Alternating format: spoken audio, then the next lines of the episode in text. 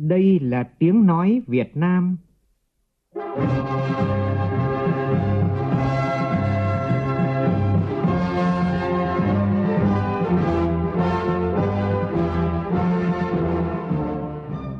là tiếng nói Việt Nam, phát thanh từ Hà Nội, thủ đô nước Cộng hòa xã hội chủ nghĩa Việt Nam.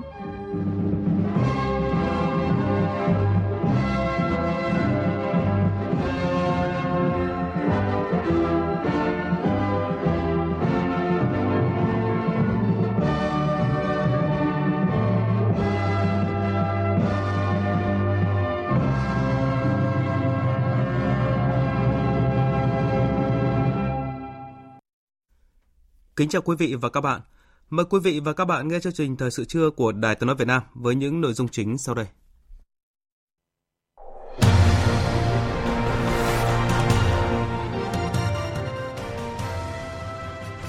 Chủ tịch nước Nguyễn Xuân Phúc cùng tổ đại biểu Quốc hội thành phố Hồ Chí Minh đơn vị số 10 tiếp xúc cử tri hai huyện Hóc Môn và Củ Chi theo hình thức trực tiếp kết hợp trực tuyến. Bộ Y tế hối thúc các địa phương đẩy nhanh tiến độ tiêm chủng vaccine phòng COVID-19. Giá phân bón thuốc bảo vệ thực vật liên tục tăng cao đang là thách thức lớn nhất đối với nông dân các tỉnh đồng bằng sông Cửu Long khi xuống lúa vụ đông xuân. Hội nghị thượng đỉnh Mỹ Trung lần đầu tiên dưới thời Tổng thống Mỹ Joe Biden đạt được bước tiến quan trọng nhằm giảm căng thẳng trong quan hệ giữa hai nền kinh tế lớn nhất thế giới. Ngoại trưởng các nước Liên minh châu Âu nhất trí vòng trừng phạt mới đối với Belarus liên quan đến cuộc khủng hoảng người di cư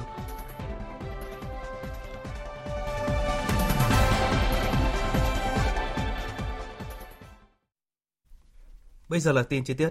Sáng nay tại thành phố Hồ Chí Minh, Chủ tịch nước Nguyễn Xuân Phúc cùng tổ đại biểu Quốc hội thành phố đơn vị số 10 tiếp xúc cử tri huyện Củ Chi và Hóc Môn theo hình thức trực tiếp kết hợp trực tuyến. Lắng nghe, chia sẻ với cử tri về việc cần tiếp tục chống dịch và phục hồi kinh tế. Chủ tịch nước Nguyễn Xuân Phúc cho rằng vai trò của các quận huyện là phải cụ thể hóa được các mục tiêu kép thành các mục tiêu cụ thể để triển khai thực hiện. Tin của phóng viên Vũ Dung. Tại buổi tiếp xúc, các cử tri hai huyện Củ Chi và Hóc Môn kiến nghị Đảng, Nhà nước, thành phố quan tâm hơn nữa đến các hoàn cảnh khó khăn do dịch bệnh, quan tâm tiêm vaccine cho học sinh và tiêm mũi thứ ba cho lực lượng tuyến đầu phòng chống dịch.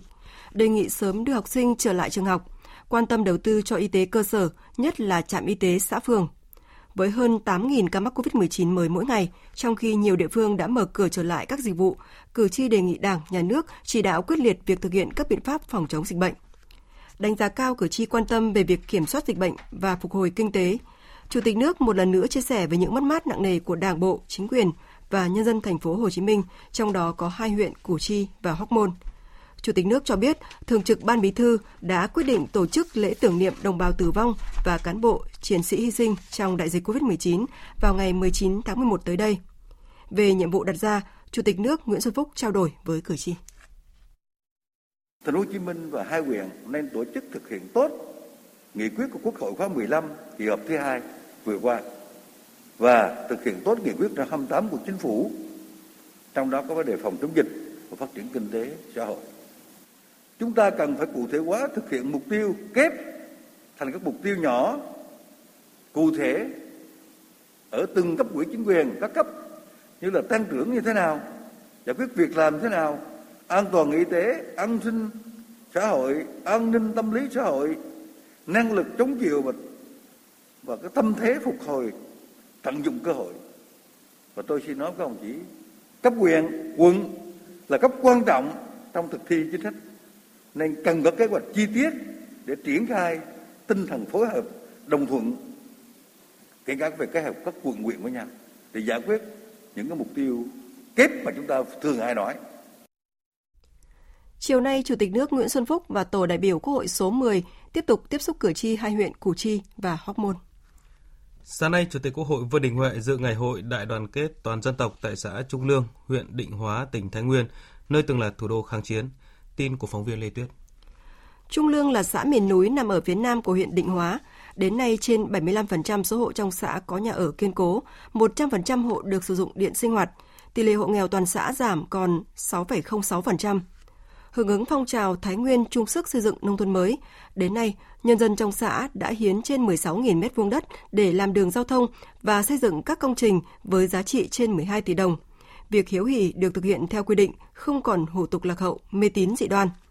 Chủ tịch Quốc hội Vương Đình Huệ bày tỏ vui mừng khi đến xã Trung Lương, nơi sinh sống của 6 bà con dân tộc anh em. Dù xuất phát điểm thấp nhưng người dân nơi đây đã luôn đoàn kết, gắn bó để cùng nhau xây dựng nông thôn mới, xây dựng đời sống ấm no, hạnh phúc hơn.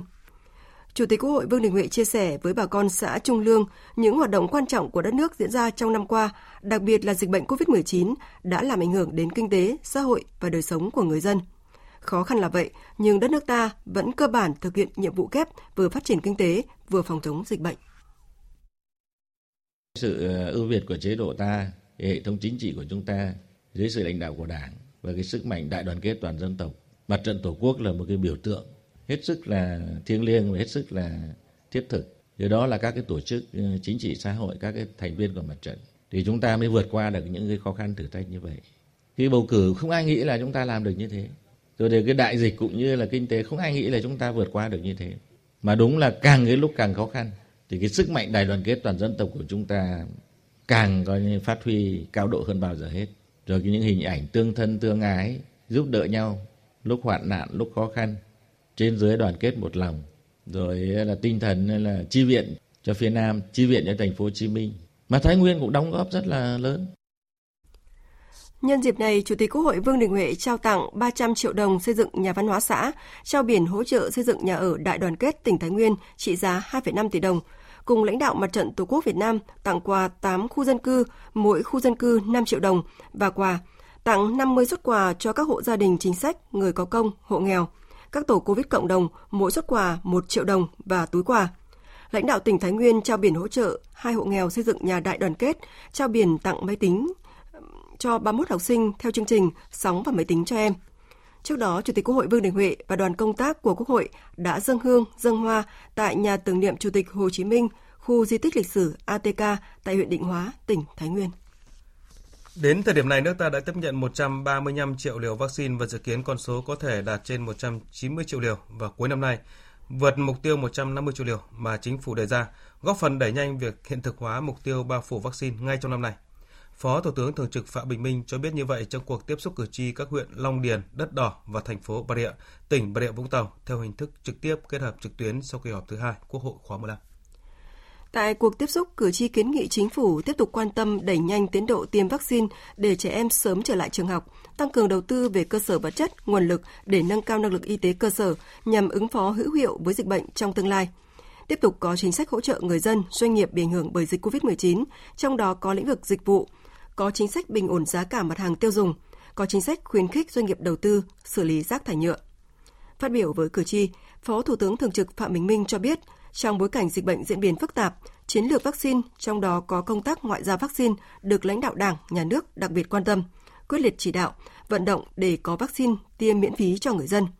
Đến nay, nước ta đã tiếp nhận 135 triệu liều vaccine và dự kiến đến hết năm nay có thể tiếp nhận trên 190 triệu liều, vượt mục tiêu 150 triệu liều mà chính phủ đã đề ra. Trong diễn biến liên quan, Bộ Y tế vừa có công văn hỏa tốc đề nghị Sở Y tế các tỉnh, thành phố phải đề xuất nhu cầu cần cấp từ nay đến cuối năm về vaccine phòng COVID-19 để bao phủ đủ mũi cho toàn bộ người từ 18 tuổi trở lên, trẻ em từ 12 đến 17 tuổi trở lên trên địa bàn và có nhu cầu vaccine năm tới. Báo cáo Bộ Y tế trước ngày 20 tháng 11 này. Ngay trong tháng 11, địa phương nào không đảm bảo tỷ lệ phủ vaccine phòng COVID-19 thì phải chịu trách nhiệm về sự chậm trễ. Bộ Y tế cũng sẽ thông báo công khai những địa phương có tiến độ tiêm chủng tỷ lệ bao phủ vaccine thấp. Trong lúc này, dịch COVID-19 vẫn diễn biến phức tạp tại hầu hết các địa phương.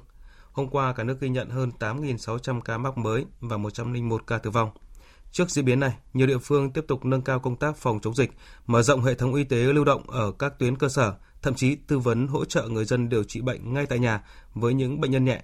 Tin của phóng viên Đài Tiếng nói Việt Nam thường trú khu vực đồng bằng sông Cửu Long tại tỉnh Kiên Giang. Hiện nay Kiên Giang đã cho phép thực hiện thí điểm quản lý điều trị bệnh nhân COVID-19 tại nhà. Vì vậy, để hỗ trợ cho người dân các kiến thức về chăm sóc sức khỏe, Hội Thầy thuốc trẻ Kiên Giang thành lập câu lạc bộ thầy thuốc, hướng dẫn tư vấn online về chăm sóc điều trị người mắc COVID tại nhà và thành lập câu lạc bộ thầy thuốc vì cộng đồng tỉnh Kiên Giang. Ông Đỗ Thiện Tùng, Phó Giám đốc Sở Y tế tỉnh Kiên Giang, tránh văn phòng Hội Thầy thuốc trẻ của tỉnh cho biết, khi phát động việc thành lập câu lạc bộ này thì các thầy thuốc trẻ trong toàn tỉnh đăng ký tham gia rất nhiệt tình. Đến nay đã có 65 thầy thuốc tham gia. Theo ông Tùng, việc tư vấn online về chăm sóc điều trị người mắc COVID-19 tại nhà sẽ giúp bệnh nhân an tâm, mau hết bệnh, giảm lây lan dịch ra cộng đồng, chia sẻ áp lực cho ngành y tế. Bên cạnh đó, Sở Y tế cũng đã phân bổ 2.000 túi thuốc gia đình cho Trung tâm Y tế thành phố Rạch Giá. Rạch Giá đã phát được 800 túi thuốc cho người dân đang thực hiện cách ly điều trị, đồng thời hướng dẫn cho người dân sử dụng thuốc theo đúng chuyên môn, đảm bảo an toàn, hợp lý và hiệu quả.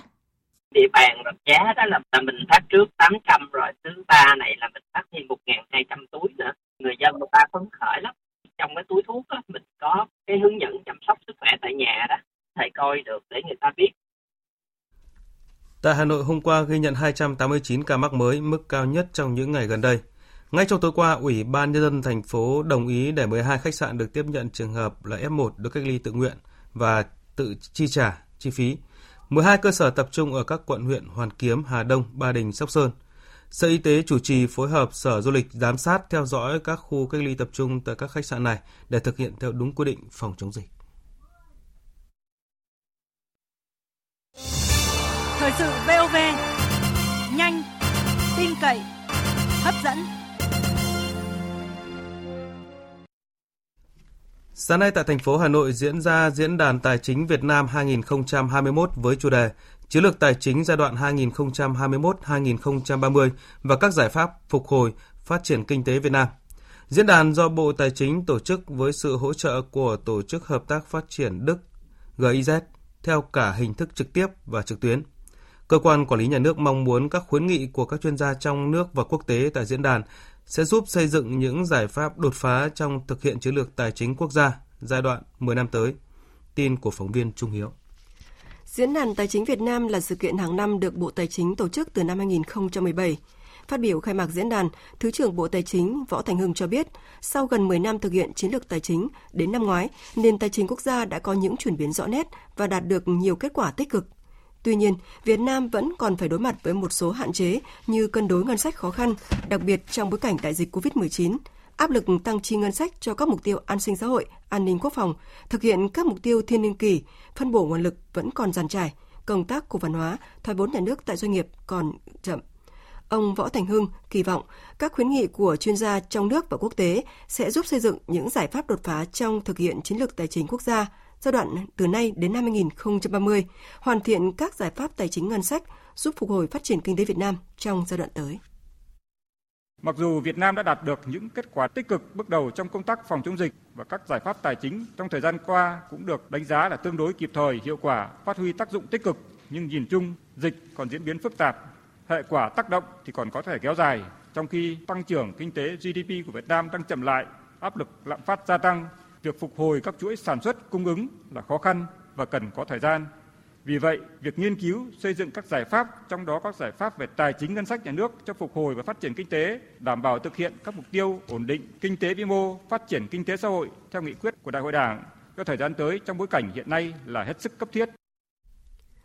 Diễn đàn Tài chính Việt Nam năm 2021 diễn ra trong cả ngày hôm nay với hai phiên tham luận – phiên sáng với chủ đề Chiến lược tài chính giai đoạn từ nay đến năm 2030 và phiên chiều bàn về giải pháp phục hồi và phát triển kinh tế Việt Nam.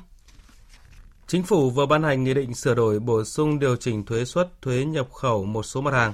Theo đó đáng chú ý tăng thuế xuất khẩu các loại cát tự nhiên từ 0% lên 10% và 30% tùy loại. Các loại đá làm tượng đài hay đá xây dựng, đá nguyên liệu hiện có mức thuế là 0%, 2%, 3% sẽ được điều chỉnh tăng lên thành 17 đến 30% theo lộ trình đến năm 2024. Mức thuế mới có hiệu lực từ ngày 30 tháng 12 tới. Nguyên nhân dẫn đến sự cố gối cầu Metro số 1 thành phố Hồ Chí Minh gồm chênh lệch nhiệt độ là sai số thi công và chất lượng gối cầu. Đây là kết luận sơ bộ của Ban Quản lý Đường sắt Đô thị thành phố Hồ Chí Minh. Việc xác minh sự cố được chủ đầu tư phối hợp với các bên tiến hành hơn một năm nay, từ lúc phát hiện gối cầu đầu tiên bị rơi ra ngoài tại trụ P1410, sau đó thêm 5 gối khác cũng bị xê dịch khỏi vị trí ban đầu. Đây là 6 trong tổng số 900 vị trí trụ cầu thuộc tuyến metro.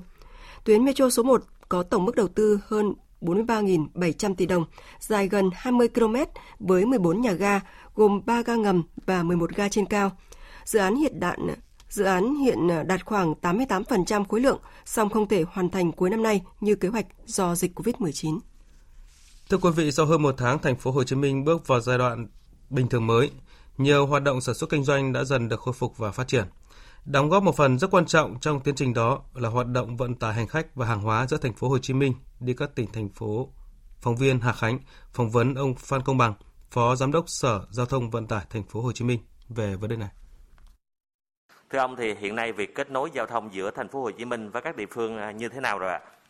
Trong mỗi giai đoạn diễn biến của dịch bệnh thì Sở Giao thông Vận tải đã chủ động triển khai các kế hoạch phương án à, biện pháp ứng phó với dịch bệnh và phối hợp với các địa phương, sở giao thông vận tải của các địa phương lân cận để mà có kế hoạch vận tải hành khách và vận tải hàng hóa phù hợp nhất.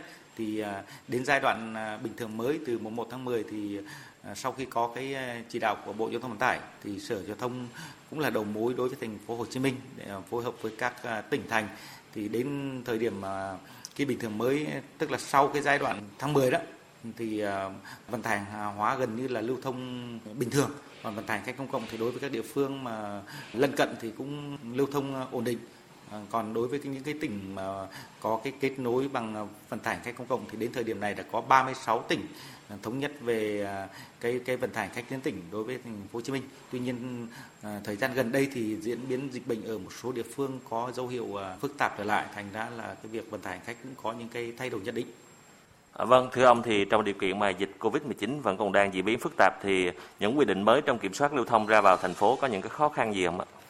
Đối với thành phố Hồ Chí Minh thì hiện nay là cấp độ uh, chung là cấp độ 2, thành ra là việc mà um, lưu thông đối với các à, địa phương lân cận thì cũng diễn ra bình thường. À, tất nhiên thì hành khách và người tham gia giao thông thì cần phải tuân thủ những quy định của ngành y tế À, và đến thời điểm này thì à, cũng không còn các chốt kiểm soát à, tại các 12 chốt lớn và các chốt nhỏ ở kết nối với các địa phương thì cũng không có cái vướng mắc gì lớn. À, vâng, hiện tại thì tại thành phố Hồ Chí Minh đang ghi nhận là cái tình trạng là số vụ tai nạn giao thông và vi phạm luật giao thông đường bộ đã tăng trở lại. Vậy thì giải pháp của Sở Giao thông trong những tháng cuối năm như thế nào khi mà nhu cầu vận tải hành khách và hàng hóa tăng cao ạ, thưa ông? Giải pháp ừ, trong cái thời gian tiếp theo, đặc biệt là những tháng cuối năm thì Sở Giao thông Vận tải tiếp tục chỉ đạo đôn đốc các đơn vị trực thuộc sở và các đơn vị liên quan tập trung triển khai thực hiện các giải pháp đảm bảo trật tự an toàn giao thông theo các kế hoạch đã ban hành, đồng thời phối hợp với lực lượng ờ, cảnh sát giao thông để mà tăng cường kiểm tra xử phạt. Đặc biệt là thời điểm này còn là dịch bệnh ừ, diễn biến phức tạp thì ờ, cũng sẽ tăng cường công tác kiểm tra các ờ, điều kiện mà tuân thủ về an toàn phòng chống dịch bệnh. Ừ, đặc biệt rồi tăng cường mà kiểm tra những cái à, cái cái cái điều kiện về à, lưu thông làm sao mà đảm bảo an toàn giao thông tốt nhất. À, vâng, xin cảm ơn ông Phan Cẩm Bằng. Đến với một thông tin đáng chú ý khác, vụ lúa đông xuân này toàn vùng đồng bằng sông Cửu Long xuống giống hơn 1,5 triệu hecta và tập trung nhiều ở các tỉnh Kiên Giang, An Giang, Long An, Đồng Tháp và Sóc Trăng. Trong đó, cơ cấu giống đặc sản chất lượng cao chiếm khoảng 60% để phục vụ nhu cầu trong nước và xuất khẩu. Khó khăn với nông dân nơi đây là giá vật tư đầu vào tăng cao đang đặt ra nhiều thách thức. Phóng viên Phạm Hải thông tin. Ông Trương Kiến Thọ, Phó Giám đốc Sở Nông nghiệp và Phát triển Nông thôn tỉnh An Giang cho biết, vụ lúa đông xuân năm nay, An Giang sẽ xuống giống khoảng 230.000 hecta. Hiện nay, khó khăn của người dân là giá vật tư đầu vào tăng cao. Nếu giá phân bón tiếp tục tăng, sẽ ảnh hưởng đến lợi nhuận sau thu hoạch của người dân. Vì vậy, cần phải có các mô hình hướng dẫn để giảm giá thành sản phẩm, giảm chi phí sản xuất cho người dân. Ông Lê Hữu Toàn, Phó Giám đốc Sở Nông nghiệp và Phát triển Nông thôn tỉnh Kiên Giang cho biết, địa phương sẽ xuống giống hơn 283.000 hecta lúa đông xuân, cơ cấu giống chất lượng cao sẽ chiếm hơn 90%. Trước tình hình giá vật tư phân bón đầu vào tăng cao, Sở Nông nghiệp cũng đã chỉ đạo thanh tra sở thành lập một đoàn thanh tra kiểm tra về giống, vật tư đầu vào đối với những cơ sở kinh doanh giống, thuốc bảo vệ thực vật để đảm bảo chất lượng vật tư đầu vào trong sản xuất nông nghiệp. Nông dân mình gánh hết gần 3 ngàn một ký giống nữa. Mà mình nhân với 120 ký trên hecta là chi phí nó đưa vô đó quá lớn. Cũng rất mong muốn bộ nông nghiệp, cục trồng trọt, các cái doanh nghiệp mà đang giữ bản quyền giống, mạnh dạng chia sẻ bản quyền dưới cái giá thỏa thuận làm sao đảm bảo được cái hiệu quả của các anh chị đã mua. Để cho các cái đơn vị, các cái doanh nghiệp có điều kiện tiếp cận. Kiên giang khẳng định các anh chị sẽ làm trung gian làm sao đảm bảo là mấy ông này phải nộp bản quyền và nộp đúng cái số lượng mà mấy ông bán ra. Ông lê thanh tùng, phó cục trưởng cục trồng trọt, bộ nông nghiệp và phát triển nông thôn cho biết, giống phân bón lao động đang chiếm tới 60% giá thành sản xuất lúa ở vùng đồng bằng sông Cửu Long. Nếu người dân giảm lượng giống, phân bón, thuốc trừ sâu sẽ tiết kiệm được chi phí sản xuất. Về cơ cấu giống vụ đông xuân vẫn sẽ tập trung vào các giống đặc sản, chất lượng cao và giống có chất lượng trung bình. Đối với đồng bằng sông Cửu Long á, thì chúng ta tính là khoảng 1 triệu 520 ngàn hecta sẽ xuống giống Bây giờ chúng ta mới xuống giống khoảng chừng trên 300 ngàn hecta thôi. Vậy là còn trên 1 triệu hecta phải tiếp tục xuống giống từ đây cho đến hết tháng 12 và như vậy là cái nhu cầu về giống lúa sẽ rất là lớn. Do đó rằng là à, chúng ta cần phải có những cái bước chuẩn bị giống à, để mà đáp ứng được cái yêu cầu của từng địa phương. Cái nhóm chất lượng cao đó chiếm nó 48% và nhóm đặc sản thì nó chiếm hơn 15% nữa.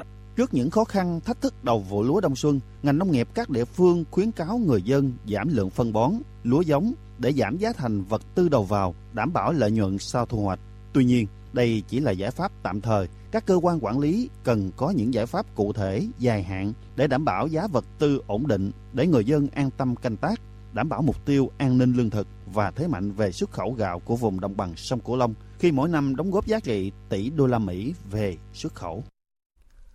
Sáng nay, Tòa án Nhân dân thành phố Hồ Chí Minh tiếp tục mở phiên tòa xét xử các bị cáo Nguyễn Thành Tài, cựu Phó Chủ tịch Ủy ban Nhân dân thành phố, Dương Thị Bạch Diệp, Giám đốc Công ty Bất động sản, Diệp Bạch Dương và các đồng phạm về các tội lừa đảo chiếm đoạt tài sản, thiếu trách nhiệm gây hậu quả nghiêm trọng liên quan vụ hoán đổi nhà đất 57 Cao Thắng và 185 Hai Bà Trưng ở thành phố Hồ Chí Minh. Tin của phóng viên Tỷ Huỳnh. Đây là lần thứ hai Tòa án Nhân dân thành phố Hồ Chí Minh đưa vụ án ra xét xử sau gần 8 tháng trả hồ sơ yêu cầu điều tra bổ sung kể từ phiên xử đầu tiên hồi tháng 3 năm 2021. Theo cáo trạng, năm 2008, bị cáo Dương Thị Bạch Diệp đã bàn bạc thỏa thuận thống nhất với bị cáo Phi Nhật Tảo, nguyên giám đốc Trung tâm ca nhạc nhẹ thành phố Hồ Chí Minh, quán đổi nhà đất số 57 Cao Thắng để lấy công sản tại địa chỉ 185 Hai Bà Trưng, trụ sở Trung tâm ca nhạc nhẹ thành phố Hồ Chí Minh. Trong quá trình hoán đổi, nữ đại gia này đã gian dối không thông báo nhà đất 57 Cao Thắng đang được thế chấp tại ngân hàng Agribank thành phố Hồ Chí Minh để vay 8.700 lượng vàng sau đó bà Diệp tiếp tục dùng thế chấp tài sản 185 Hai Bà Trưng để vay tiền tại Ngân hàng Phương Nam, chiếm đoạt của nhà nước 186 tỷ đồng.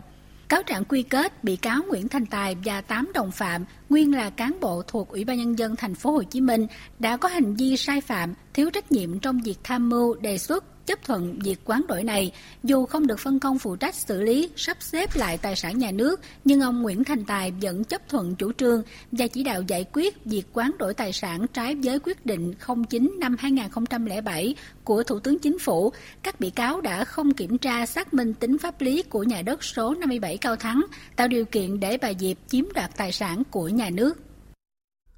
Về diễn biến mưa lũ tại các tỉnh khu vực miền Trung, Tại tỉnh Bình Định, sáng nay trời tiếp tục có mưa to. Mưa kéo dài mấy ngày qua khiến một số khu dân cư vùng trũng thấp ngập úng, nhiều khu vực xảy ra sạt lở núi, đe dọa hàng chục hộ dân. Địa phương phải di rời khẩn cấp. Tin của phóng viên Thanh Thắng, thường trú khu vực miền Trung. Khoảng 8 giờ sáng nay, đất đá ở khu vực núi Cấm, thôn Chánh Thắng, xã Cát Thành, huyện Phù Cát, sạt lở một vệt dài, đổ ập xuống sát nhà dân. Khu vực gần điểm sạt lở này có khoảng 60 hộ dân đang sinh sống. Nguy cơ sạt lở vùi lấp nhà dân là rất cao nếu thời tiết diễn biến phức tạp. Trong khi đó, hiện tại, xã Cát Thành, huyện Phù Cát mưa rất to. Để đảm bảo an toàn tính mạng cho người dân, Ủy ban Nhân dân xã Cát Thành tổ chức di dời khẩn 20 hộ dân gần vùng sạt lở đến trường học và xen ghép với những hộ dân nằm ngoài vùng có nguy cơ sạt lở. Ông Nguyễn Đức Chiêu, Chủ tịch Ủy ban Nhân dân xã Cát Thành, huyện Phù Cát, tỉnh Bình Định cho biết khối lượng sạt lở thì ít hơn cái khối lượng của hôm qua nhưng độ nguy nó còn dài dân hơn. Tiếp tục uh, cho di dời dân những người mà ở trong nhà khu vực gần đất đá, khả năng nó sạt lở xuống tới nữa là, là di dời ra khỏi nhà đi ra cái chỗ ờ, ở máu mưa lớn trong những ngày qua cũng làm cho nhiều nhà dân và đường xá ở tỉnh Bình Định sạt lở nghiêm trọng. Chiều qua 15 tháng 11 cơ quan chức năng huyện Phú Mỹ đã tiến hành phong tỏa đèo Bà Nam trên tỉnh lộ 639 thuộc xã Mỹ Thọ, huyện Phú Mỹ vì sạt lở đất gây nguy hiểm cho người đi đường. Vụ sạt lở vùi lấp một nửa xe khách đang lưu thông. Rất may tài xế và hai hành khách thoát kịp. Hôm nay, cơ quan chức năng vẫn tiếp tục phong tỏa đèo Bà Nam, không cho xe qua lại. Ông Trần Văn Phúc, Giám đốc Sở Nông nghiệp và Phát triển Nông thôn tỉnh Bình Định cho biết. Phú Mỹ có cái đường mà từ à, đèo Nhông đi Mỹ Thọ, cái này nó bị sạt lở ảnh hưởng, đặc biệt là có một cái xe đi à, nó bị chấn ngang. Hiện nay thì trong quá trình nó còn đang mưa rất là lớn, cho nên cái quá trình mà để khắc phục thì phải chờ giảm lượng mưa, lúc đó thì mới chúng ta mới khắc phục được cái tuyến đường này. Báo động tình trạng lấn chiếm hồ thủy điện Đại Ninh, tỉnh Lâm Đồng. Từ đầu năm đến nay, tuyến quốc lộ 28B đoạn qua khu vực cầu Đắc Ca nằm trên địa bàn hai xã Ninh Gia và xã Tà Hin, huyện Đức Trọng, tỉnh Lâm Đồng, có nhiều điểm san gạt mặt bằng, đổ đất tràn xuống lòng hồ thủy điện Đại Ninh. Theo phản ánh của người dân địa phương, các đối tượng đã lợi dụng thời điểm chiều tối xa khu dân cư để tổ chức san lấp mặt bằng, đổ đất lấn chiếm lòng hồ. Đặc biệt là việc san ủi trái phép có sự bảo kê bao che khiến dư luận bức xúc. Việc san gạt đất đá nhằm lấn chiếm đất làm ảnh hưởng đến hành lang an toàn đường bộ của tuyến quốc lộ này. Điều dư luận quan tâm là vụ việc đã xảy ra trong nhiều tháng qua ngay trên tuyến quốc lộ 28B nối hai tỉnh Bình Thuận, Lâm Đồng. Đồng thời, huyện Đức Trọng cũng liên tục ban hành nhiều văn bản chỉ đạo các địa phương liên quan tăng cường kiểm tra, xử lý tình trạng san lấp, cải tạo mặt bằng trái phép trên địa bàn huyện. Tuy nhiên đến nay, tình trạng san ủi, lấn chiếm lòng hồ thủy điện vẫn xảy ra, nhiều sai phạm không được xử lý dứt điểm. Tiếp theo là tin thời tiết với phần cập nhật của biên tập viên Nguyễn Kiên.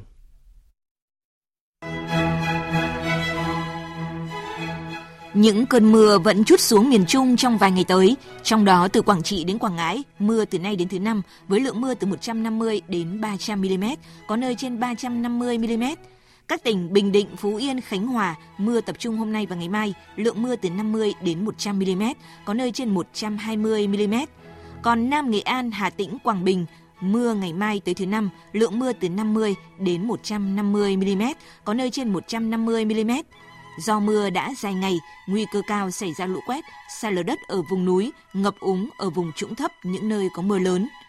Tại Tây Nguyên và Nam Bộ hôm nay cũng mưa rông, cục bộ có điểm mưa to, đặc biệt tại Tây Ninh, Bình Dương và Bình Phước. Còn ở miền Bắc, nay trời nhiều mây, hành khô chấm dứt, sáng sớm có sương mù nhẹ, trưa chiều trời ấm, nhiệt độ phổ biến từ 24 đến 26 độ. Mở đầu phần tin thế giới trưa nay là thông tin mới nhất về cuộc họp trực tuyến đầu tiên giữa Tổng thống Mỹ Joe Biden và Chủ tịch Trung Quốc Tập Cận Bình. Cuộc họp diễn ra vào lúc 8 giờ 46 phút sáng nay theo giờ Bắc Kinh. Tại cuộc họp, Chủ tịch Trung Quốc kêu gọi Trung Mỹ chung sống hòa bình, trong khi Tổng thống Mỹ cho rằng mục tiêu của hội nghị chính là đảm bảo cạnh tranh Mỹ-Trung không biến thành xung đột. Phóng viên Đài tiếng nói Việt Nam thường trú tại Trung Quốc thông tin. Phát biểu tại cuộc hội đàm, ông Tập Cận Bình đã nhấn mạnh tầm quan trọng của mối quan hệ Trung Mỹ. Ông cho rằng cần có một mối quan hệ lành mạnh ổn định giữa Trung Quốc và Mỹ để thúc đẩy sự phát triển của mỗi nước và gìn giữ môi trường quốc tế hòa bình ổn định, bao gồm cả việc ứng phó hiệu quả với các thách thức toàn cầu như biến đổi khí hậu và đại dịch COVID-19. Theo ông Tập, Trung Quốc và Mỹ cần tôn trọng lẫn nhau, chung sống hòa bình, hợp tác cùng thắng. Ông cũng bày tỏ sẵn sàng cùng với Tổng thống Biden hình thành đồng thuận và thực hiện các hành động tích cực để đưa quan hệ Trung Mỹ phát triển theo hướng tích cực. Ông cho rằng cả Trung Quốc và Mỹ đều đang ở những giai đoạn phát triển quan trọng và ngôi làng toàn cầu của nhân loại đang phải đối mặt với nhiều thách thức. Chủ tịch Trung Quốc kêu gọi, với tư cách là hai nền kinh tế lớn nhất thế giới và là ủy viên thường trực của Hội đồng Bảo an Liên Hợp Quốc, Trung Quốc và Mỹ cần tăng cường trao đổi và hợp tác, vừa làm tốt các công việc trong nước, vừa gánh vác trách nhiệm quốc tế và cùng nhau thúc đẩy sự nghiệp cao cả vì hòa bình và phát triển của nhân loại. Theo ông, đây là mong muốn chung của nhân dân hai nước và trên thế giới, cũng là sứ mệnh chung của các nhà lãnh đạo Trung Mỹ. Về phần mình, Tổng thống Mỹ cho rằng mục tiêu của hội nghị chính là đảm bảo cạnh tranh Mỹ-Trung không biến thành xung đột. Đánh giá cao các cuộc hội đàm với Chủ tịch Trung Quốc Tập Cận Bình, Tổng thống Mỹ cho rằng hai bên đã có những cuộc trao đổi trung thực và suôn sẻ. Đây là cuộc trao đổi lần, lần thứ ba giữa hai nhà lãnh đạo cấp cao Mỹ-Trung. Trước đó, hai nhà lãnh đạo đã điện đàm hai lần kể từ khi ông Biden nhậm chức hồi tháng 1 năm nay. Tuy vậy, hội nghị này là cuộc thảo luận quan trọng nhất giữa hai bên cho đến thời điểm hiện nay. Một sự kiện quốc tế khác cũng thu hút sự chú ý đặc biệt của dư luận, đó là cuộc khủng hoảng di cư. Tại cuộc họp diễn ra hôm qua tại Bruxelles của Bỉ, Ngoại trưởng các nước Liên minh châu Âu đã cáo buộc Belarus đứng sau gây ra vụ khủng hoảng người di cư tại biên giới giữa nước này với các nước thành viên của Liên minh châu Âu là Ba Lan, Litva và Latvia, đồng thời thống nhất áp đặt gói trừng phạt thứ năm đối với Belarus. Phóng viên Mạnh Hà, thường trú tại Pháp, đưa tin. Phát biểu trong cuộc họp báo, cao ủy phụ trách an ninh và đối ngoại EU, ông Joseph Borrell cho rằng Belarus đứng sau xúi dục và thực hiện nhiều chuyến bay vận chuyển người di cư từ Trung Đông và các nước châu Phi đến nước này và sau đó đưa họ tới biên giới với Ba Lan, Litva và Latvia, những quốc gia thành viên của Liên minh châu Âu. Người đứng đầu cơ quan ngoại giao của châu Âu cho biết, Ủy ban châu Âu đang thu thập bằng chứng và sẽ công bố gói trừng phạt mới trong ít ngày tới. So from now on, we will be able to sanction các lệnh trừng phạt sẽ nhắm đến các cá nhân tổ chức các chuyến bay đưa người từ nhiều quốc gia đến Belarus và sau đó đưa tới biên giới các nước thành viên EU. Gói trừng phạt mới, có thể là thứ năm, cũng đã được thông qua và sẽ được đưa ra trong ít ngày tới. Nó không chỉ nhắm đến một số lượng lớn các cá nhân và tổ chức, mà còn bao gồm tổng thể các biện pháp trừng phạt chính trị. Người đứng đầu cơ quan ngoại giao của châu Âu khẳng định cuộc khủng hoảng đang nằm trong sự kiểm soát. Hầu hết các chuyến bay đến thủ đô Minsk của Belarus đã bị dừng lại sau các nỗ lực can thiệp ngoại giao của EU. Đến nay, EU đã đưa ra 4 gói trừng phạt đối với Belarus nhắm vào 15 thực thể và 166 cá nhân, trong đó có cả Tổng thống Belarus, ông Alexander Lukashenko. Trong một diễn biến khác, Tổng thống Nga Vladimir Putin có một cuộc điện đàm kéo dài với Tổng thống Pháp Emmanuel Macron về nhiều vấn đề thời sự trong chương trình nghị sự song phương và quốc tế.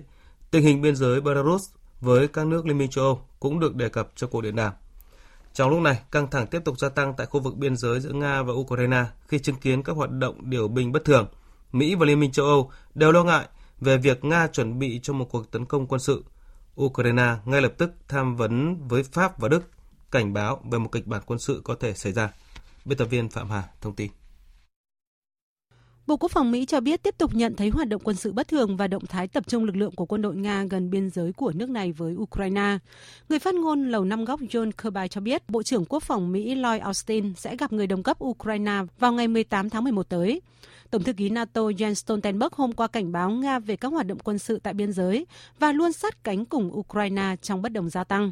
Tại cuộc gặp ba bên Ukraine, Pháp và Đức hôm qua, Ngoại trưởng Ukraine Dmitry Kuleba kêu gọi Pháp và Đức cần chuẩn bị cho một kịch bản quân sự vì các nước có thể sẽ bị động nếu điều đó xảy ra. Trong khi đó, Ngoại trưởng Pháp và Đức cũng ra tuyên bố ủng hộ chủ quyền và toàn vẹn lãnh thổ của Ukraine. Các nước phương Tây đang tăng cường nỗ lực ngoại giao nhằm gửi đi thông điệp cứng rắn tới Nga. Tuy nhiên, Tổng thống Nga Vladimir Putin nhấn mạnh Nga không bao giờ là một bên trong cuộc xung đột ở Ukraine, đồng thời tuyên bố mọi hành động di chuyển quân đều được thực hiện trong phạm vi và lãnh thổ nước này, không gây ảnh hưởng cũng như đe dọa đến bất kỳ bên nào. Người phát ngôn Điện Kremlin Dmitry Peskov cũng khẳng định các hoạt động di chuyển của lực lượng vũ trang Nga trên lãnh thổ nước Nga không nên là mối lo ngại với bất cứ ai. Nga đang phát triển theo cách của mình với những vấn đề nội bộ của nước Nga. Tuy nhiên, nếu cần thiết, chúng tôi sẽ đưa ra các biện pháp để đảm bảo an ninh trước bất cứ hành động gây hấn nào gần biên giới nước Nga. Tổng thống Mỹ Joe Biden vừa ký ban hành luật gói cơ sở hạ tầng trị giá 1.200 tỷ đô la Mỹ, một sự kiện hiếm hoi có sự tham dự của các thành viên Quốc hội, thống đốc và thị trường của cả hai đảng. Phóng viên Phạm Huân, thường trú tại Mỹ thông tin. Phát biểu trước các nghị sĩ, quan chức cấp tiểu bang và thành phố của cả hai đảng tại Nhà Trắng vào chiều ngày 15 tháng 1, Tổng thống Biden nhấn mạnh dự luật mà ông sắp ký ban hành là bằng chứng cho thấy, bất chấp việc có những hoài nghi, các thành viên Đảng Dân Chủ và Đảng Cộng Hòa có thể hợp tác với nhau và mang lại kết quả đích thực cho người dân Mỹ. Tôi tranh cử Tổng thống với niềm tin rằng đã đến lúc phải xây dựng lại xương sống của đất nước này. Đó là những người lao động thuộc tầng lớp trung lưu. Họ là những người đã xây dựng nước Mỹ theo quan điểm của tôi, đạo luật này hiện thực hóa lời hứa đã quá hạn trong thời gian dài. Đạo luật sẽ tạo công an việc làm tốt hơn cho hàng triệu người Mỹ. Việc hai viện của Quốc hội thông qua dự luật cơ sở hạ tầng được coi là thắng lợi lập pháp quan trọng nhất của chính quyền Tổng thống Biden kể từ đầu nhiệm kỳ. Tổng thống Biden cũng đang kỳ vọng tỷ lệ ủng hộ của cử tri sẽ cải thiện sau thắng lợi này. Cùng ngày, Tổng thống Biden đã đề nghị Quốc hội thông qua gói ngân sách trị giá 1.750 tỷ đô la vào mạng lưới an toàn xã hội và chính sách khí hậu. Hạ viện đặt mục tiêu thông qua phiên bản của mình trong tuần này. Sau vài tháng đe dọa rút khỏi Australia, gã khổng lồ công nghệ Google cho biết sẽ chi đầu tư 1 tỷ đô la Australia, tương đương 736 triệu đô la Mỹ vào quốc gia khu vực Đại Tây Dương này. Theo giám đốc quản lý chi nhánh Google tại Australia, khoản chi này sẽ được dùng để mở rộng cơ sở hạ tầng điện toán đám mây, thiết lập trung tâm nghiên cứu của Google tại Australia. Kế hoạch chi tiêu này dự kiến sẽ mang lại các nguồn lực và khoản đầu tư công nghệ đáng kể cho Google trong thời gian tới. Phía Australia đã ngay lập tức đánh giá cao quyết định trên của Google. Theo Thủ tướng Australia Scott Morrison, khoản đầu tư 1 tỷ đô la Australia là cuộc bỏ phiếu tín nhiệm của Google đối với chiến lược kinh tế kỹ thuật số của nước này. Quyết định này sẽ góp phần đưa Australia vào danh sách 10 nền kinh tế kỹ thuật số hàng đầu thế giới vào năm 2030. Ông Morrison cũng nhấn mạnh quyết định của Google sẽ mang lại những lợi ích to lớn cho doanh nghiệp Australia, mang lại nhiều việc làm cho người dân nước này. New Zealand đã quyết định triển khai tiêm mũi vaccine tăng cường ngừa COVID-19 vào cuối tháng này. Quyết định được đưa ra dựa trên lời khuyên của các chuyên gia y tế rằng mũi tăng cường sẽ giúp nâng cao khả năng miễn dịch của người dân và kéo dài khả năng bảo vệ của vaccine. Phóng viên Việt Nga thường trú tại Australia theo dõi khu vực châu Đại Dương thông tin. New Zealand quyết định từ ngày 29 tháng 11 tới, nước này sẽ bắt đầu tiêm mũi vaccine ngừa COVID-19 tăng cường nhằm nâng cao khả năng miễn dịch của người dân. Đối tượng được tiêm mũi tăng cường là tất cả những người từ 18 tuổi trở lên và đã tiêm mũi vaccine ngừa COVID-19 thứ hai trước đó ít nhất 6 tuần. Trong giai đoạn triển khai tiêm mũi vaccine tăng cường đầu tiên, những người có nhiều nguy cơ mắc COVID-19 và bệnh trở nặng, như những người từ 65 tuổi trở lên, những người làm việc ở tuyến đầu chống dịch, sẽ là những đối tượng được ưu tiên tiêm trước. Giáo sư Graham LeGross, Giám đốc Viện Nghiên cứu Y khoa Malagan tại New Zealand cho biết, mũi vaccine tăng cường sẽ giúp nâng cao đáng kể khả năng bảo vệ của hệ miễn dịch. Dường như với vaccine của Pfizer, mũi thứ ba làm gia tăng đáng kể khả năng miễn dịch. Chúng tôi đã thấy những người tiêm mũi thứ ba, hệ miễn dịch đều có phản ứng tốt và có khả năng bảo vệ cao hơn. Đặc biệt với những người sử dụng thuốc ức chế miễn dịch, những người lớn tuổi, thì có thể không có phản ứng miễn dịch cao chỉ với hai liều vaccine. Và liều tăng cường sẽ giúp nâng cao hệ miễn dịch để có thể bảo vệ trước COVID-19. Về thời gian bảo vệ của vaccine đối với COVID-19 sau khi tiêm mũi tăng cường, giáo sư Gross hy vọng mũi thứ ba có thể giúp kéo dài thời gian bảo vệ lên tới hàng năm.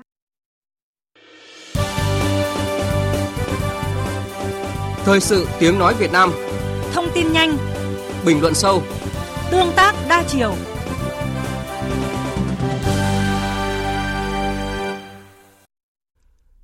Thưa quý vị, dự kiến trong 2 ngày, ngày mai và ngày kia, tỉnh Quảng Nam đón hơn 400 khách quốc tế đến tham quan, mở đầu cho lộ trình khôi phục ngành du lịch, đón khách an toàn trong điều kiện bình thường mới. Tiếp đó, ngày 20, huyện đảo Phú Quốc của tỉnh Kiên Giang cũng đón đoàn du khách Hàn Quốc. Đây là hai trung tâm du lịch lớn và đầu tiên của cả nước thí điểm đón du khách quốc tế sau gần 2 năm đóng băng vì dịch COVID-19.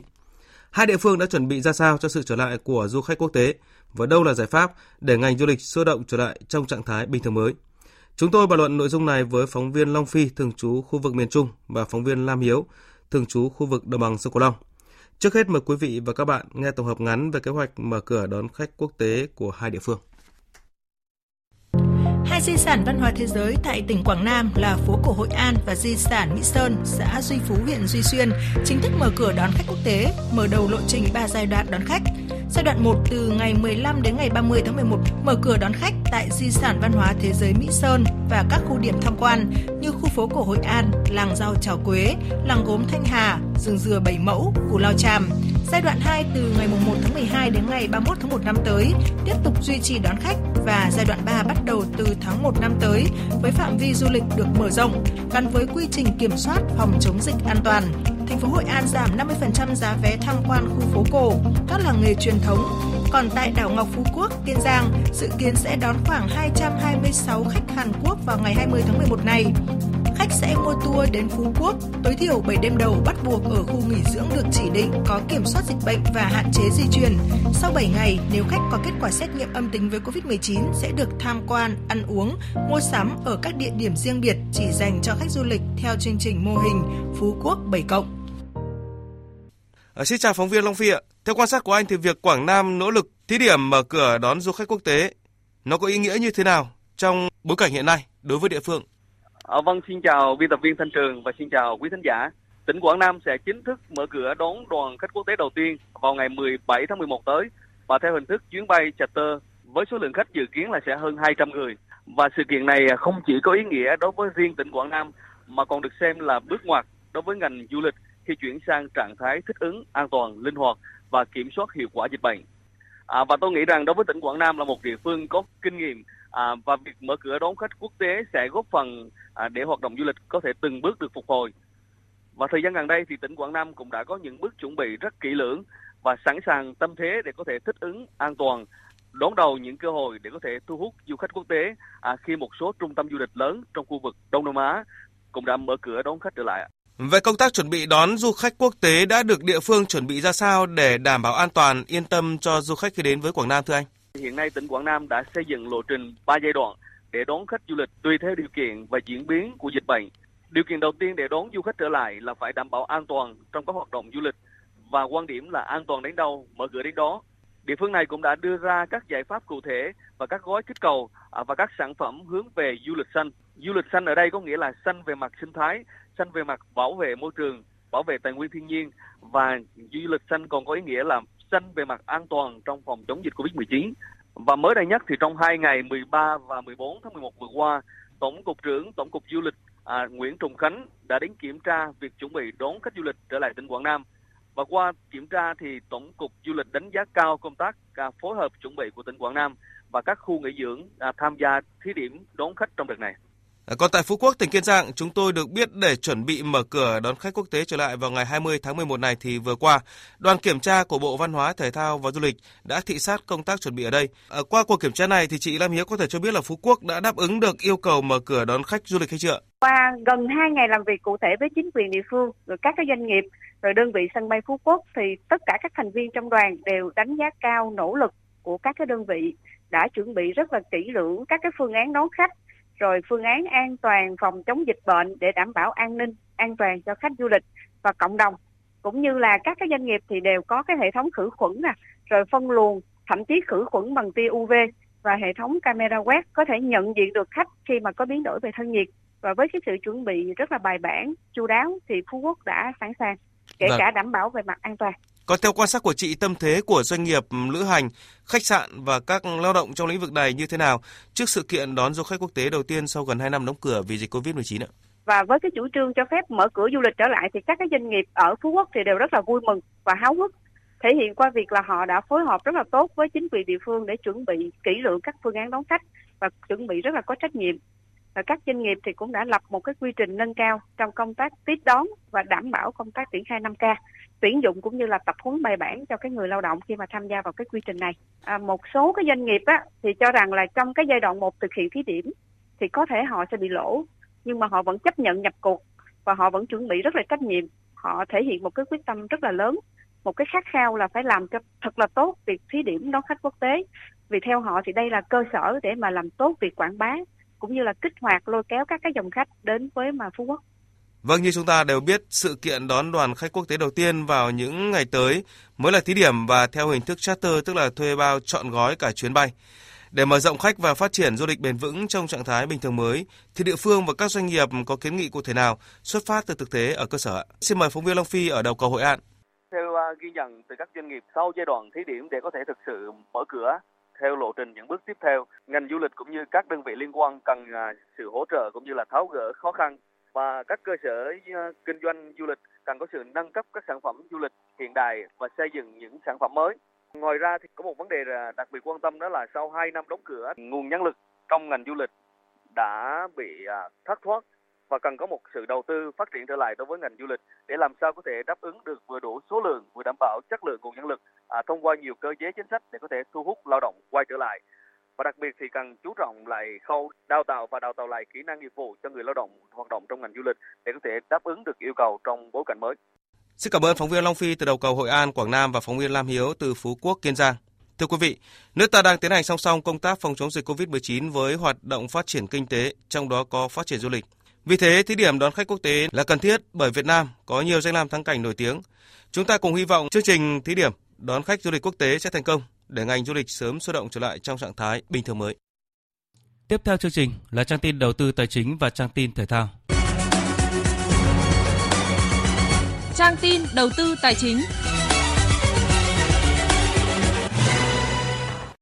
Thưa quý vị và các bạn, giá vàng quốc tế sáng nay chấm dứt chuỗi tăng kéo dài trong bối cảnh đồng đô la Mỹ tăng mạnh, đứng quanh ngưỡng 1.864,1 đô la Mỹ một ounce. Giá vàng SJC trong nước niêm yết phổ biến ở mức mua vào là 60 triệu 100 nghìn đồng một lượng và bán ra là 60 triệu 820 nghìn đồng một lượng. Công ty Bảo Tín Minh Châu niêm yết giá vàng dòng thăng long ở mức mua vào là 53 triệu 160 nghìn đồng một lượng và bán ra là 53 triệu 810 nghìn đồng một lượng. Trên thị trường ngoại tệ, Ngân hàng Nhà nước công bố tỷ giá trung tâm của đồng Việt Nam với đô la Mỹ hôm nay ở mức 23.107 đồng đổi một đô la. Tỷ giá euro tại Sở Giao dịch Ngân hàng Nhà nước mua vào là 25.650 đồng một euro và bán ra là 27.237 đồng một euro. Đã có 11 trên 13 ngân hàng được Ngân hàng Nhà nước nới room tín dụng, trong đó hai ngân hàng được nới room lên tới 17%. Đó là ngân hàng Techcombank và Tiên Phong Bank do tỷ lệ an toàn vốn theo chuẩn Basel II ở mức cao danh mục đầu tư rộng và không tập trung quá nhiều vào các ngành nghề rủi ro, có những cam kết hỗ trợ lãi suất cho doanh nghiệp trong thời gian tới.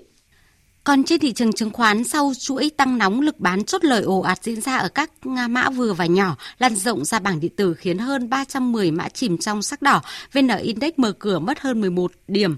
Tuy nhiên thì kết thúc phiên giao dịch uh, trưa nay thì VN Index đạt 1.472,09 điểm, HNX Index đạt 451,04 điểm. Đầu tư tài chính, biến cơ hội thành hiện thực. Đầu tư tài chính, biến cơ hội thành hiện thực. Thưa quý vị và các bạn, biến động trên thị trường chứng khoán những phiên gần đây với việc tăng trưởng nóng ở một số mã cổ phiếu, dòng tiền đổ mạnh vào thị trường này sẽ gây những tác động như thế nào? Đâu là tác động tích cực và tiêu cực đối với thị trường khi xuất hiện các nhóm đầu cơ lớn trên thị trường? Nhà đầu tư cần lưu ý gì để tránh rủi ro? Phóng viên Hà Nho phỏng vấn chuyên gia tài chính, tiến sĩ Đỗ Thái Hưng, tổng giám đốc công ty Finpro về nội dung này. Mời quý vị và các bạn cùng nghe. Thưa ông là với những cái biến động trên thị trường phiên giao dịch ở gần đây thì ông có cái nhận định như thế nào? Trong tuần này thì có gì là đáng chú ý nhất? Thị trường chứng khoán ở thời gian gần đây, ờ, những tháng gần đây như tháng trước cũng đã đón nhận đến hơn 130.000 tài khoản mở mới. Số lượng tài khoản mở mới trong 10 tháng đầu năm là hơn 1 triệu tài khoản mở mới bằng thì ờ, rõ ràng cái dòng tiền lớn này nó gây ra một cái hiệu ứng tăng trưởng nóng khiến cho là uh, nhiều mã dù có giá trị uh, và cái tình trạng kinh doanh không tốt nhưng cũng tăng trưởng gấp đôi thậm chí gấp ba gấp bốn lần trong chỉ khoảng một hai tháng trở lại đây và điều này cũng báo hiệu một cái sự uh, rủi ro rất là lớn tiềm ẩn trong tương lai cho thị trường chứng khoán. Ông có những cái phân tích như thế nào về về cái việc là tác động của các cái nhóm nhà đầu cơ này đối với thị trường chứng khoán nước ta? Chúng ta cũng nên nhìn hai mặt ở một cái hiện tượng đầu cơ nó cũng có cái điểm tích cực là nó đem đến cái sự sôi động thị trường chứng khoán hay nhiều mà được, sẽ được chú ý hơn so với trước kia. Đây là mảng tích cực. Tuy nhiên, mảng tiêu cực thì chúng ta sẽ thấy nhiều cái bức tranh màu tối hơn. Nó cũng giống như một cơn lũ quét qua thì về mặt cơ bản nó cũng sẽ đem tới những cái chất phù sa và những, đem những cái dưỡng chất mới cho cái đồng lúa. Tuy nhiên là khi mà đi qua thì nó để lại những cái hậu quả rất là lớn và à, ở những cái lúc mà khi mà thị trường mới bắt đầu gọi là dâng lên thì uh, chúng ta thấy là tất cả nhà đầu tư đều rất là hào hứng và thu được lợi nhuận gọi là tạm tính. Thực tế thì cái số lượng tiền này vẫn chưa được chốt lời và sẽ có rất nhiều nhà đầu tư bị kẹp khi mà cơn lũ nó rút qua và chúng ta cũng thể thấy một cái bãi hoang tàn thì đây chính là cái mảng tiêu cực của những cái làn sóng đầu cơ với những biến động như vậy thì ông có những cái khuyến nghị chung như thế nào đối với các nhà đầu tư, à, nhất là đối với các nhà đầu tư F0 ạ? Khuyến nghị nhà đầu tư F0 thì à, nói chung là rất là khó bởi vì họ chưa trải qua những cái giai đoạn biến động mạnh của thị trường. Nhưng có một điểm tôi có thể lưu ý đó là việc phân bổ cái tỷ trọng tài sản vào những cái mã đầu cơ nên nó nhỏ thôi. 20 đến tối đa 25% cái tài sản của mình vào những cái mã đó thì nó sẽ giúp cho nhà đầu tư giữ được cái tài sản của mình và tránh được qua vùng khủng hoảng. À, sẽ rất khó để làm được điều này bởi vì là họ chưa có kinh nghiệm và chưa có trải nghiệm. Chính vì thế nên tôi có một cái khuyến nghị nữa là khi mà họ mua mới thì họ tránh cái việc uh, mua tất cả tài sản hay là ôn in cái tài sản của mình vào một phiên để tránh cái trạng thái họ mua vào đúng cái thời điểm đỉnh nhịp điều chỉnh của thị trường. Một điểm nữa không nên mua bình quân giá đối với những cổ phiếu đã bắt đầu bước vào giai đoạn suy thoái. Vâng ạ, xin trân trọng cảm ơn ông.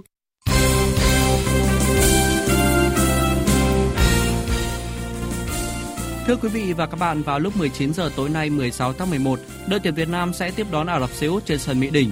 Trận đấu này thuộc lượt trận thứ 6 ở bảng B, vòng loại World Cup 2022 khu vực châu Á. Cuộc so tài hứa hẹn sẽ hấp dẫn khi đội tuyển Việt Nam đang quyết tâm có được điểm số đầu tiên, còn Ả Rập Xê Út muốn giành chiến thắng để giữ ngôi đầu bảng, đồng thời kiếm vé đi dự vòng chung kết của giải đấu tổ chức vào cuối năm sau tại Qatar. Trong buổi họp báo trước trận đấu, huấn luyện viên Park Hang-seo cho biết các cầu thủ đội tuyển Việt Nam đã tiến bộ về nhiều mặt. Tôi nghĩ là năm trận vừa qua rõ ràng là chúng ta thua. Tuy nhiên là trừ trận thứ hai, thứ ba trở đi thì rõ ràng là chúng ta thấy là cái lối chơi chúng ta đã có sự sự chúng tôi đã có những sự tiến bộ. Cụ thể đó là khi chúng tôi triển khai tấn công á, thì cái cách triển khai của chúng tôi đã rõ ràng và tốt hơn rất là nhiều. Thông qua các buổi họp video phân tích các trận đấu, chúng tôi cũng tìm ra các phương án để đối phó với đội bạn và chúng tôi cũng chuẩn bị những phương án để tấn công của mình. Về phía đối thủ, huấn luyện viên Hervé Renard của đội tuyển Ả Rập Xê Út cho rằng Tất cả các trận đều có độ khó của nó. Chúng tôi cần giữ được tinh thần chiến đấu. Mục tiêu của chúng tôi là tiến vào vòng chung kết. Đây là trận đấu rất quan trọng và tôi nghĩ sẽ khó khăn. Chúng tôi cần hết sức tập trung thi đấu với động lực cao. Tất nhiên là chúng tôi muốn thắng trận đấu này để tiếp tục hành trình hướng tới World Cup 2022. And of course we need uh, to win this game to continue to World Cup 2022. Đài Tiếng Nói Việt Nam tường thuật trực tiếp trận đấu này trên sóng VOV2 từ lúc 18 giờ 45. Mời quý vị và các bạn chú ý đón nghe. Kết thúc buổi tập tối qua, huấn luyện viên Park Hang-seo đã quyết định lựa chọn nhân sự cho trận đấu gặp Ả Rập Xê Út. Theo đó, lực lượng đội tuyển Việt Nam chỉ có một sự thay đổi so với trận đấu gặp Nhật Bản vừa qua, đó là sự góp mặt của hậu vệ Bùi Hoàng Việt Anh thay thế cho vị trí Nguyễn Thanh Bình. Cũng trong ngày hôm qua, lượt về giải Futsal vô địch quốc gia 2021 đã chính thức khởi tranh tại nhà thi đấu Thái Sơn Nam, quận 8, thành phố Hồ Chí Minh.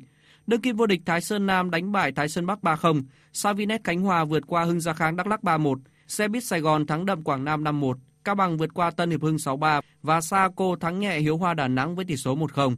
Trên bảng xếp hạng hiện tại, Sahako tiếp tục giữ ngôi đầu với 26 điểm. Hai vị trí tiếp theo trong top 3 là Thái Sơn Nam và Savinet Khánh Hòa cùng có 25 điểm.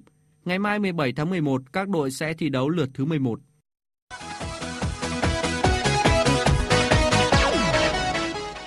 Thụy Sĩ và Anh đã chính thức giành vé dự vòng chung kết World Cup 2022 sau loạt trận vòng loại khu vực châu Âu kết thúc dạng sáng nay. Trong đó, Thụy Sĩ thắng đậm Bulgaria 4-0. Cùng bảng đấu này, Italia chỉ có trận hòa không bàn thắng trong chuyến làm khách trên sân của Bắc Ireland.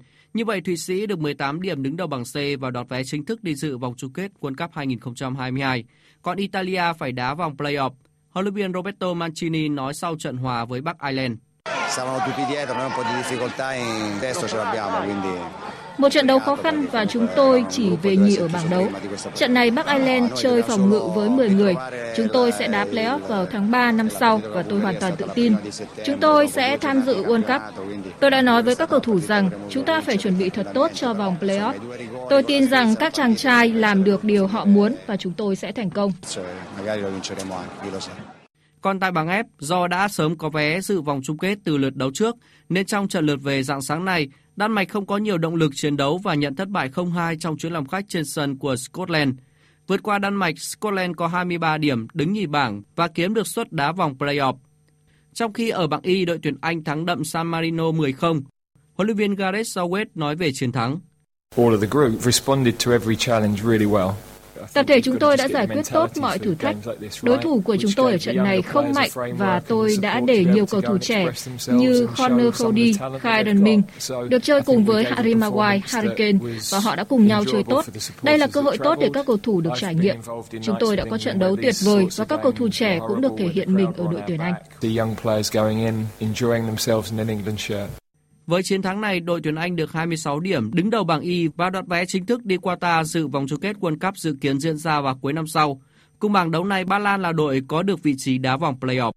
Tối qua, tay vợt số 1 thế giới Novak Djokovic đã khởi đầu bảng xanh giải quần vợt ATP Final 2021 bằng chiến thắng 2-0 trước đối thủ người Na Uy Kasparov. Điểm số các set lần lượt là 7-6 và 6-2, trong khi Andrei Rublev đánh bại Stefanos Tsitsipas sau hai set có cùng điểm số 6-4. Đêm nay và dạng sáng mai, lượt trận thứ hai của bảng đỏ tiếp tục với trận đấu rất hấp dẫn giữa Dani Medvedev và Alexander Zverev vào lúc 20 giờ và sau đó là trận đấu lúc 3 giờ sáng giữa Matteo Berrettini gặp Hubert Hurkacz. Trước đó, ở lượt trận đấu thứ nhất của bảng đỏ, Alexander Zverev giành chiến thắng do Matteo Berrettini bị chấn thương và phải rút lui, còn Daniel Medvedev vượt qua Hubert Hurkacz 2-1. Dự báo thời tiết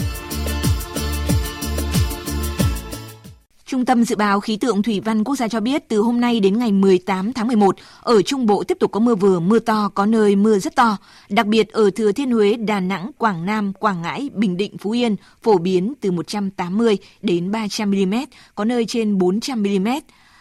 Còn tại khu vực Tây Nguyên và Nam Bộ cũng tiếp tục có mưa rào và rông, cục bộ có mưa vừa, mưa to. Nguy cơ xảy ra lũ quét, sạt lở đất tại khu vực vùng núi và ngập úng cục bộ tại các vùng trũng thấp ven sông. Và sau đây sẽ là phần dự báo chi tiết các khu vực chiều và đêm nay. Phía Tây Bắc Bộ nhiều mây có mưa vài nơi, đêm trời rét, nhiệt độ từ 17 đến 24 độ. Phía Đông Bắc Bộ và Thanh Hóa nhiều mây có mưa vài nơi, đêm trời lạnh, vùng núi trời rét, nhiệt độ từ 19 đến 24 độ, vùng núi thấp nhất có nơi từ 16 đến 19 độ. Các tỉnh từ Nghệ An đến Thừa Thiên Huế nhiều mây có mưa vài nơi, riêng Thừa Thiên Huế có mưa vừa mưa to, có nơi mưa rất to và rông, đêm trời lạnh, nhiệt độ từ 19 đến 25 độ. Khu vực từ Đà Nẵng đến Bình Thuận nhiều mây, có mưa vừa, mưa to, có nơi mưa rất to và rông. Riêng Ninh Thuận, Bình Thuận cục bộ có mưa vừa, mưa to, nhiệt độ từ 22 đến 29 độ. Tây Nguyên nhiều mây, có mưa rào và rải rác có rông, cục bộ có mưa vừa, mưa to, nhiệt độ từ 18 đến 28 độ. Nam Bộ nhiều mây, có mưa rào và rải rác có rông, cục bộ có mưa vừa, mưa to, nhiệt độ từ 23 đến 31 độ. Khu vực Hà Nội nhiều mây, có mưa vài nơi, đêm trời lạnh, nhiệt độ từ 20 đến 24 độ. Tiếp theo là dự báo thời tiết biển, vịnh Bắc Bộ và vùng biển từ Quảng Trị đến Quảng Ngãi, từ Bình Định đến Ninh Thuận có mưa rào và rông rải rác, tầm nhìn xa trên 10 km, giảm xuống từ 4 đến 10 km trong mưa, gió đông bắc cấp 4 cấp 5. Vùng biển từ Bình Thuận đến Cà Mau và từ Cà Mau đến Kiên Giang có mưa rào và rải rác có rông, tầm nhìn xa trên 10 km, giảm xuống từ 4 đến 10 km trong mưa, gió đông bắc đến đông cấp 3 cấp 4. Khu vực Bắc Biển Đông có mưa rào và rông vài nơi. Tầm nhìn xa trên 10 km, giảm xuống từ 4 đến 10 km trong mưa, gió đông bắc cấp 5, riêng phía đông cấp 6, giật cấp 7, biển động. Khu vực giữa và Nam Biển Đông và khu vực quần đảo Hoàng Sa thuộc thành phố Đà Nẵng, khu vực quần đảo Trường Sa thuộc tỉnh Khánh Hòa có mưa rào và rông rải rác, tầm nhìn xa trên 10 km, giảm xuống từ 4 đến 10 km trong mưa, gió đông bắc đến đông cấp 4 cấp 5. Vịnh Thái Lan có mưa rào và rông rải rác, tầm nhìn xa trên 10 km, giảm xuống từ 4 đến 10 km trong mưa, gió nhẹ. Vừa rồi là phần tin dự báo thời tiết, bây giờ chúng tôi tóm lược một số tin chính vừa phát. Sáng nay tại thành phố Hồ Chí Minh, Chủ tịch nước Nguyễn Xuân Phúc cùng tổ đại biểu Quốc hội thành phố Hồ Chí Minh, đơn vị số 10 tiếp xúc cử tri huyện Củ Chi và huyện Hóc Môn theo hình thức trực tiếp kết hợp trực tuyến. Lắng nghe, chia sẻ với cử tri về việc cần tiếp tục chống dịch và khôi phục kinh tế. Chủ tịch nước Nguyễn Xuân Phúc cho rằng vai trò của các quận huyện là phải cụ thể hóa được các mục tiêu kép thành các mục tiêu cụ thể để triển khai thực hiện. Bộ Y tế hối thúc các địa phương đẩy nhanh tiến độ tiêm chủng vaccine phòng COVID-19. Trong tháng 11 này, địa phương nào không đảm bảo tỷ lệ phủ vaccine phòng COVID-19 phải chịu trách nhiệm về sự chậm trễ. Theo số liệu thống kê, đến nay cả nước đã tiếp nhận 135 triệu liều, nhưng mới tiêm được 99 triệu liều vaccine. Nông dân các tỉnh đồng bằng sông Cửu Long đang bước vào gieo xạ vụ đông xuân với khó khăn kép, dịch bệnh gia tăng và phân bón, vật tư nông nghiệp giá tăng mạnh. Các chuyên gia khuyến nghị cần phải có các mô hình hướng dẫn để giảm giá thành sản phẩm, giảm chi phí sản xuất cho người dân. Hội nghị thượng đỉnh Mỹ Trung lần đầu tiên dưới thời Tổng thống Mỹ Joe Biden đạt được bước tiến quan trọng nhằm giảm căng thẳng trong quan hệ hai nền kinh tế lớn nhất thế giới. Hai bên nhất trí về việc tăng cường trao đổi và hợp tác, đồng thời đảm bảo cạnh tranh lành mạnh, tránh xung đột. Phần tóm lược những tin chính vừa phát cũng đã kết thúc chương trình Thời sự trưa của Đài Tiếng Nói Việt Nam. Chương trình do các biên tập viên Hằng Nga, Thanh Trường, Nguyễn Cường biên soạn thực hiện với sự tham gia của kỹ thuật viên Thế Phi, chịu trách nhiệm nội dung Hoàng Trung Dũng.